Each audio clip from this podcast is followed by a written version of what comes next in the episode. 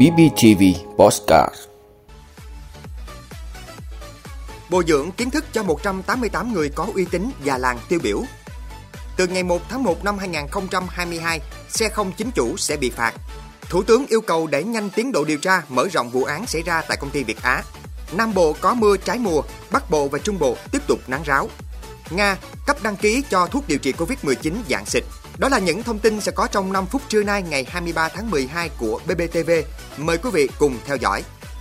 Thưa quý vị, sáng nay ngày 23 tháng 12, Ban Dân tộc tỉnh Bình Phước phối hợp với Sở Thông tin và Truyền thông tổ chức hội nghị trực tuyến tập huấn bồi dưỡng kiến thức cho 188 người có uy tín và làng tiêu biểu trong đồng bào dân tộc thiểu số trên địa bàn tỉnh năm 2021.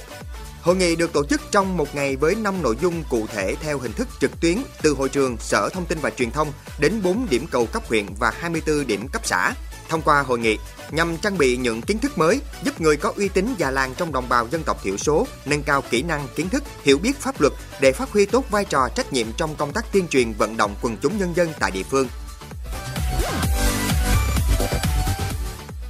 Thưa quý vị, theo thông tư số 58 của Bộ Công an, từ ngày 1 tháng 1 năm 2022, xe không chính chủ sẽ bị xử phạt theo quy định. Cụ thể, nếu không thực hiện sang tên xe thì từ ngày 1 tháng 1 năm 2022, dù có giấy đăng ký xe, biển số xe thì xe không có giấy tờ chuyển quyền sở hữu xe sẽ không được giải quyết sang tên và sẽ bị xử phạt vi phạm hành chính vì lỗi xe không chính chủ.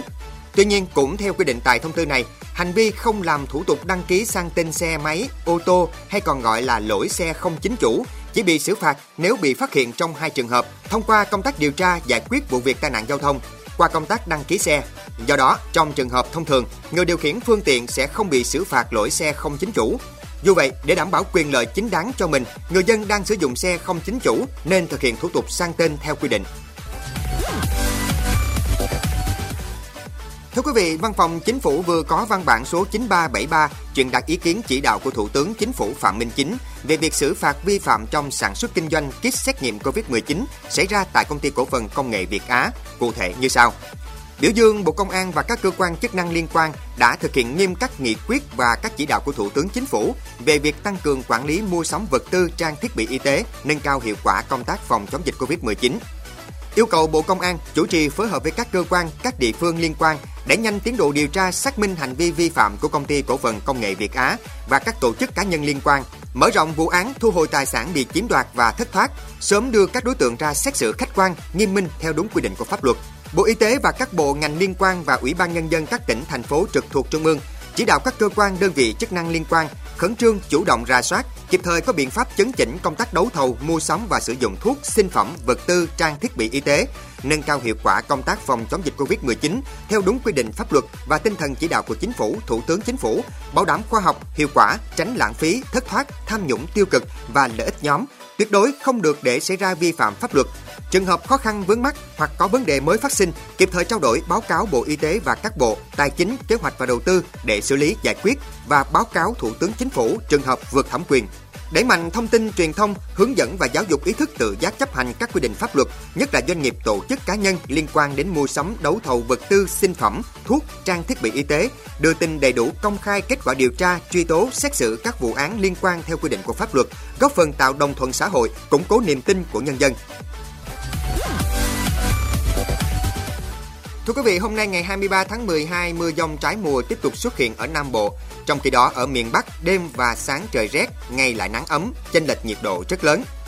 Sự chênh lệch nhiệt này sẽ vẫn còn duy trì như tại Hà Nội sáng nay. Nhiệt độ thấp nhất là 15 độ C, người già và trẻ nhỏ chú ý giữ ấm khi ra ngoài. Trưa chiều có nắng sưởi ấm không khí, nhiệt độ tăng nhanh lên 25 độ C. Các nơi khác ở miền Bắc sáng nay cũng rét rõ, như Ninh Bình, Hải Phòng, Việt Trì từ 15 đến 17 độ C, vùng núi như Lạng Sơn, Hà Giang, Lào Cai, Điện Biên Phủ, Sơn La chỉ từ 11 đến 13 độ C. Đến trưa chiều nắng ấm từ 23 đến 25 độ C.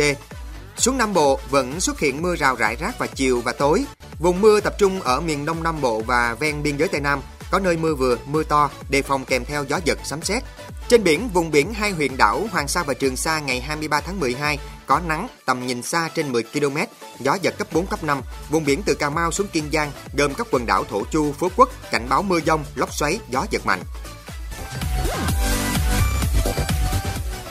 Thưa quý vị, theo cơ quan y sinh liên bang Nga, Bộ Y tế nước này ngày 22 tháng 12 đã cấp đăng ký cho thuốc điều trị COVID-19 Mir-19 dạng xịt. Bà Veronika Svosova, người đứng đầu cơ quan y sinh Liên bang Nga cho biết, loại thuốc trên có thể ảnh hưởng trực tiếp tới virus bằng việc áp chế lõi RNA của nó và ngăn không cho nó tái tạo trong cơ thể người. Thuốc xịt Mia 19 không gây ra bất kỳ tác dụng phụ khó chịu nào và có thể được dùng để chống lại tất cả biến thể đã được biết đến của COVID-19. Theo người đứng đầu cơ quan y sinh Liên bang Nga, Mir-19 đã thành công vượt qua các cuộc thử nghiệm lâm sàng trong vùng đỏ ở nhiều bệnh viện của Nga, nơi được sử dụng làm địa điểm điều trị cho các bệnh nhân nhiễm COVID-19.